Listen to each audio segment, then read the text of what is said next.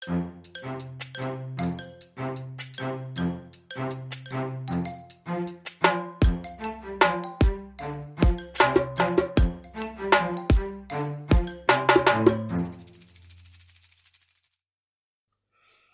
tillbaka till Stacken. Daniel Gustafsson här och Kim Hindart. Hubba. Vi släppte ett avsnitt för ett tag sedan där vi pratade lite grann om eh, IT-tjänster och IT-lagar och hur de i vår mening inte riktigt hänger ihop och hakar på. Och sen har vi fått lite eh, efterspel på det där, lite frågor och lite diskussioner. Plus att vi tänkte vi, vi kan ta en vända till för att utveckla det här lite mer. Så det tänkte vi göra idag Kim. Uh, till att börja med så nämnde vi Cloud Act ganska mycket förra, i det avsnittet. Och vi kanske ska börja den in, i den änden då. Vad innebär Cloud Act? Och sen skillnaden i attityd mellan EU och USA i våra datalagar. Ja, Cloudet är ju ett exempel som har fått mycket publicitet. Och det är ju mest för att den påverkar de här stora jättemolnleverantörerna, Google, Microsoft och Amazon. Men Cloudet är ju inte ensam om att vara en sån här lag som går i konflikt med EUs lagar och fundamentala idéer. Det finns väldigt många andra stater som vi kan dra upp. Kina är en av dem. Eh, vi har en hel del, för att inte nämna Nordkorea, eh, Pakistan, eh, ja, Iran. Det finns ett gäng. Så det finns ett gäng. Så att, vet du vad, synen på det här med rätt till personlig integritet och individens rättigheter skiljer sig världen över. Det är bara att konstatera. Det som är ändå relevant i Cloud Act är att det är ett västland den här gången som har gjort det. Och vad var det då med Cloud Act? Jo, Cloud Act är ett förtydligande på det som var en gammal Electronic Surveillance-lag som finns i USA sedan tidigare. Det Cloud Act säger är att en warrant eller subpoena, en husrannsakens order, utdömd av en amerikansk domstol, behöver inte ha ett sort av MLAT, alltså Mutual Legislative Agreement Treaty, alltså det vill säga att du måste komma överens med ett annat land för att den ska gälla. Det vill säga USA egenmäktigt säger att en warrant utfärdad av amerikansk domstol gäller information globalt. Det räcker för deras skull. Och det här är ju ändå en intressant aspekt i liksom synen på saker och ting. Därför att då betyder det att USA anser sig ha rätt till att få information. Även om den är så att säga sparad någon annanstans i världen. Det här var ju mer en sån här grej för att kunna bekämpa brott och terrorism i länder som inte tänker lämna ut information i alla fall. Men den har i exempel tillämpats, till exempel på europeiska datahallar och europeisk lagring. Och det blir ju en väldigt intressant aspekt i just det här Jaha, en amerikansk domstol anser att federala polisen i USA har rätt att begära ut information sparad på Irland. Ja, utan att då ha någon form av samarbete och överenskommelse med Irland. Och den irländska domstolen har sagt att det här är okej, vi håller med er. Hela EU-processen kräver att du har ett så att säga mutual agreement, att du kommer överens. Så att om EU skulle begära ut saker från USA och anser att det här är en viktig information, det stoppar brott, då går de via Interpol, ber Interpol ta kontakt med USA i det polisiära samarbetet och kommer överens. Så att det är både en irländsk rättsprocess och en amerikansk rättsprocess för att garantera rättssäkerheten. Det är ju den nu USA har gått förbi och anser att vår interna rättssäkerhet är good enough för hela världen. I, i deras åsikt, ja. ja. Men det här, det här är ju fortfarande ställt att det land som den USA i så fall, i det här fallet då skulle vilja kräva ut data ifrån, måste ju inte lämna ut data. Det är bara att de själva tycker att de har rätten till att kunna få ut det. Precis. Och det finns ingen restriktion i själva Cloud Act-lagen som säger att det är bara amerikanska bolag det gäller för eller att det är, utan den Cloud Act-lagen har skrivits väldigt global förtydligandet, det vill säga det som krävs för att du ska kunna begära det här, det är en amerikansk domstol har gått med på det, precis som vilken annan husrannsakan som helst. Men eh, det är ju en sån intressant aspekt då att amerikanerna anser att deras interna rättsskydd är tillräckligt för hela världen. Och den kan ju diskuteras ganska mycket om. Men den täcker ju bara amerikanska medborgare. För det är ju den stora skillnaden gentemot GDPR exempelvis. Där GDPR anser att det spelar ingen roll om du är europeisk medborgare eller, eller internationell. Din integritet är fortfarande relevant. Ja, ja, men allas information kan lämnas ut Ja, via precis. Cloud Act, så att den, Exakt. de bryr sig inte. Nej, precis, exakt. Nej. Men det är det som är... Men, men amerikansk rättsprocess täcker ju bara amerikanska medborgare. Mm. Därför att eh, dels ett, jag kan inte rösta om jag inte är amerikansk medborgare Nej. till lagstiftarna. Och två, det finns inget konstitutionellt skydd i, eh, i USA för icke-medborgare. Nej. Konstitutionella skyddet gäller bara amerikanska medborgare. Mm. Vilket gör att hela rättssystemet är lite skevt då, eftersom det gäller då inte icke-medborgare. Så att det här med att de faktiskt som ett land säger, vi ger oss själva rätten Mm. att hämta information från alla andra. Mm. Sen, då ska vi se det här, vad är då risken med att det sker? Ja, alltså risken om du inte använder en amerikansk leverantör som har sin ledning i USA är ju betydligt mycket mindre för då har inte amerikanska federala polisen möjlighet att göra en påtryckning. För även om de får en husrannsakan och det är någon, ett bolag som ligger i Irland och har sin data i Irland. De kommer ju inte kunna åka över till Irland och kräva ut den datan utan att samarbeta med irländsk polis. Nej, det är det som är förtydligande. Exakt. Däremot så husrannsakan har ingen hinder för det. Mm. De anser sig med sin husrannsakan som har fått amerikansk domstol ha rätt att göra det utan att behöva ett samarbete. Rent praktiskt kommer det inte att gå. Däremot så blir det ju så intressant då att om du har administratörer, alltså folk med access till datan i USA, då kan de tvinga dem att hämta data, Ta ut den därifrån. ta ut den från Irland och ge tillbaka den. Kommer det här att ske i mängder? Nej, det kommer inte att ske. Nej. Vi har case där det har skett, det vet vi. Och både Amazon, Microsoft och de gör väldigt bra i att de motarbetar det här i sina rättsprocesser och ser till att de vill inte göra det. Nej, Microsoft var exempelvis ett väldigt känt fall just när de verkligen bestred det här att de, de, de tyckte själva att det här var extremt osunt både dels för sina kunder, för sin egen affärsmodell och egentligen bara rent ja, näst snudd på etiskt. Ja, Så de, de bestred i vart fall och outcomen av den vart ju att de tvung, var tvungna att anpassa sig till amerikansk lag i alla fall. Ja. Men, och nu är vi tillbaka till en diskussion vi hade förra gången. Tjänster och leverantörer som vill åt ett håll och lagstiftning som vill åt något helt annat håll. Och det här står ju i total clinch med varandra. Och det har ju blivit effekter, inte bara, inte bara att leverantörer bör opponera sig mot det här. Vi har ju exempelvis vår svenska ESAM som Ja. kom med ett ganska starkt utspel i Precis. förhållande till det här. och det är ju ESAM som pratar om sekretessbelagd data, det vill säga information som faller under offentlighets och sekretesslagen. Och det är en ganska vidspridd information, jag tror man missar ibland att den är väldigt, väldigt vidspridd. Och då säger ESAM i ett ganska grovt uttalande att om du lägger en sån information i en amerikansk tjänst kan den betraktas som röjd. Och det har inget med sannolikhet att den faktiskt blir det. Det, har, det är som gjort ett bra förtydligande. Det här handlar inte om sannolikheter. Om jag personligen säger, är det sannolikt att den kommer att exponeras på det här, via det här sättet? Nej, det är absolut inte sannolikt att den kommer att göra det.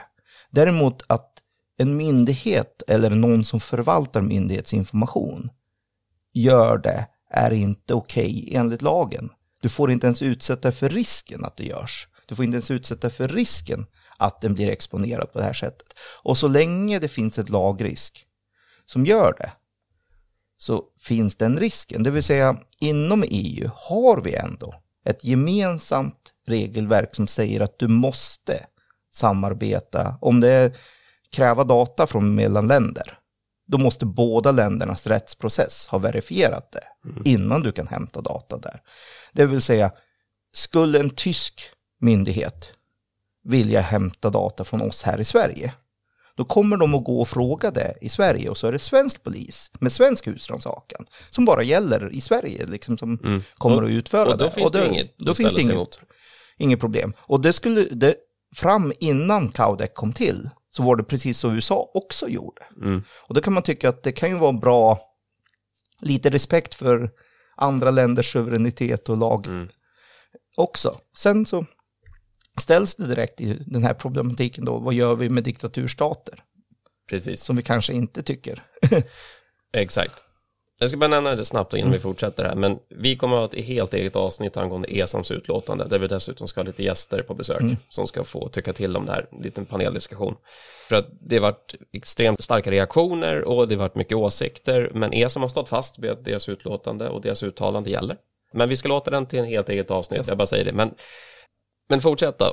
Jo, det här var ju i alla fall ändå upprinnelsen till varför det blev, varför ESAM reagerar som de gör. Precis. Och det är som, och just, det är inget med att, är det osannolikt att du skulle drabbas av det här? Ja, det är det absolut. Otroligt. Men betyder det att förvaltare av eh, sekretessbelagd information får egenmäktigt slänga ut det i en sån tjänst? Nej, det betyder inte heller, så där har vi liksom problemet. Sen har vi ju mycket andra problem också med att använda de här stora internationella tjänsterna. Och det är inte bara just Cloud Act och de lagarna i sig. Där man ibland ofta missar, det handlar om administratörer. För att i en modern digitalt samhälle så handlar det inte om var datan fysiskt sparas någonstans. Men det är den vedertagna diskussionen Precis. som vi har hela tiden. Det är så viktigt att veta var datat ligger. Men det är ju egentligen helt irrelevant. Ja, vem har access till data? Exakt. Vem kan titta på det? Vem kan läsa det? Vem kan hämta ut det? Caset Transportstyrelsen var Ja. ju exakt ett sånt exempel. Precis. Vem kan hämta ut den? Mm. Därför att eh, låt oss förstå att i en digital värld, bara jag har access till datan kan jag kopiera den hur många gånger som helst. Det är det som är både för och nackdel med den digitala världen. Precis. Det är inte papper i en lås i ett kassaskåp. Nej. Då är det svårare, då måste jag komma dit. I en digital värld så räcker det med att jag har access. Och då måste man diskutera och göra en vettig riskbedömning. Okej, jag anlitar en molnleverantör. Mm. Vilka administratörer har då access till min information? Japp. Eh, Och här kommer det till att sekretessbelagd information i till exempel Sverige har bestämda krav på hur ska en riskbedömning av alla som har administrativ access till den här göras. Och de ska bakgrundskontrollas enligt specifika normer och regler. Då blir man ju med en gång att alla som har access även hos dina underleverantörer måste ju genomgå samma bakgrundskontroll. Precis. Det här är oftast ett knepig grej. Och för att vara tydlig, det här ryms inte i standardavtalen i någon av molnleverantörerna. Nej, nej. Under inga omständigheter. Så att, Och, nej, precis. Och det här har vi diskuterat i andra sammanhang tidigare, men just det faktum när du köper en tjänst, och framförallt när du betalar för en tjänst, då är du faktiskt en kund. Men nästan alla köper tjänster, framförallt molntjänster, med standardavtal, för de är billigast. Och det finns ofta en orsak till varför ett standardavtal är billigt. Och när vi köper med premissen så billigt som möjligt, då löper vi risk att vi inte uppfyller andra kriterier som var viktiga för oss. Och det här har ju varit en stor debatt och egentligen varför vi själva gav oss i kast med den här branschen en gång i tiden var just att man uttryckligen sa att nej men reglerade branscher kan inte använda molntjänster. Jo det kan de, men inte på standardavtal. Och det är ju den anpassningen som måste ske. Men standardavtalen till din poäng är nästan alltid uteslutande globala. De, du, du, kan inte, du kan inte kravställa vem som har rätt till datat, vem som kan se datat, att den kan flyttas och så vidare. och så vidare. Sen finns det andra olika varianter beroende på vilken leverantör man pratar med. Men till din poäng, vart sitter administratören som kommer åt det datat som du har i tjänsten? Om inte det redovisas, då kan du nog utgå ifrån att de inte är i det land du sitter i. Men sen finns det de som högt och klart deklarerar att ja, men de sitter i de här länderna. Vad bra, då vet jag det, men det är ett undantag. Så här är, men det här är tillbaks till var, var, varför det här blir relevant och varför egentligen Cloud Act-utlåtandet också varit intressant av det faktum att alla fokar på var datat ligger. Det är egentligen är det strunt samma om, det- om, om det ligger i USA eller om det ligger i Sverige eller om det ligger i Tyskland. Har du fortfarande administratörer som inte sitter i det land där du lägger datat så är det ju fortfarande enligt GDPR och enligt våra regelverk en data transfer. Och till din poäng, vem som helst kan kopiera hur mycket som helst, när som helst, om jag har access till datat. Risken finns. ja. Och här måste ju vara, räcker det inte bara med regelverken, utan här är ju också en vanlig ordinarie riskbedömning. För att det man inte ska glömma det är ju att det finns administratörer hos molnleverantören. Men sen om molnleverantören har i sin tur underleverantörer, har de administrativ access? Har de kollats och bakgrundskontrollerats på samma sätt? Och för att vara tydlig, det är den som väl bestämmer att lägga ut någon form av känslig information i en sån tjänst som är ytterst ansvarig att säkerställa att all, hela den här kedjan, ingen är glömd i den här kontrollen och riskbedömningen.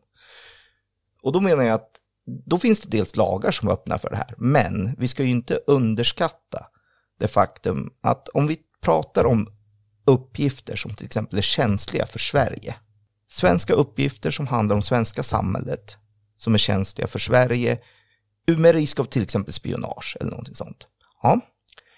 Om de uppgifterna administreras av svenska medborgare i Sverige så är det, vill jag påstå, en mindre risk än om de skulle administreras av medborgare i diktaturstater.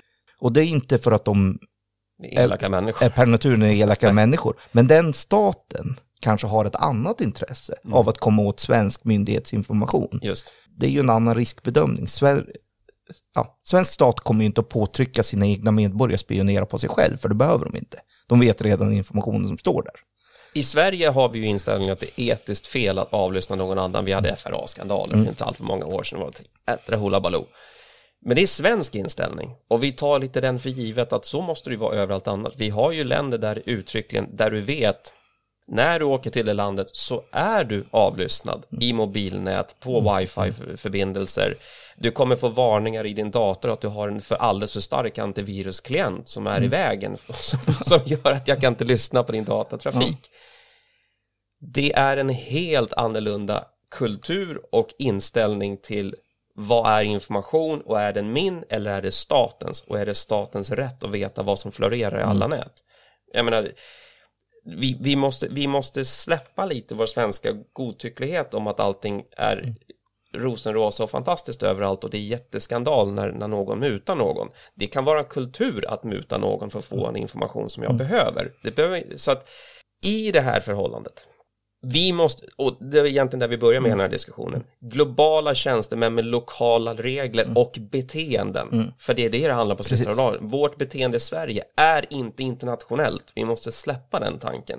Vi är ganska unika uppe i Skandinavien med hur vi ser på det här. Och vill vi behålla det Exakt. i krav, då måste vi säkerställa att det finns i avtalen Just. att det är så här det ska bete sig. Men det kan vi vara tydliga med. Då är det nog väldigt orimligt att du får ett standardavtal från någon av de här totalt globala som är enligt svenska normer och beteende. Mm. Jag vill bara ta ett exempel som jag stötte på häromdagen. Och det handlar om att jag ville göra en bakgrundskontroll av en av nyanställda personal. Tänker inte nämna något specifikt land, men hon kommer från ett stort internationellt bolag sedan tidigare. Och de hade gjort en bakgrundskontroll lokalt i det land hon kommer ifrån. Då berättar de glatt att vi har köpt alla hennes originaldokument av bakgrundskontroller. Ni har vad, tyckte jag. Men nej, de har gått in i det landet, från landets olika myndigheter och sånt, och köpt all originaldokumentation. Det gör de när de anställer någon i just det landet. Jag kan tycka att... Det hade vi inte gjort i Sverige, låt Nej. tydlig. Eller ja, finns de fallen, hör av er i så fall, men jag har inte hört om det. Vi hade inte fått, och vi, många hade nog inte tänkt att göra det heller i sådana fall, Nej. även om det gått. Så att det är en tydlig grej att det finns en viss kulturskillnad här. Och just det här med att då, då kan jag tycka att det finns en poäng med GDPR ändå som jag ställer mig bakom. Var vill jag bo? Ja, jag vill gärna bo i ett område där inte min bakgrundskontroll från myndigheterna är till salu. Till vem som helst egentligen. Nej. Vi är fortsatt jätteintresserade av att höra era åsikter i den här frågan. Har ni mera att komma med? Har ni förfrågningar om Cloud Act-lagar generellt eller om ni bara har egna upplevelser eller funderingar på vad det här faktiskt kan innebära för er i ert företag eller bara rent generellt? Hör av er till oss på citynetwork.se stacken. Den här diskussionen är inte klar Kim, men Nej. tills vidare på Tills vidare. återhörande. Hubba.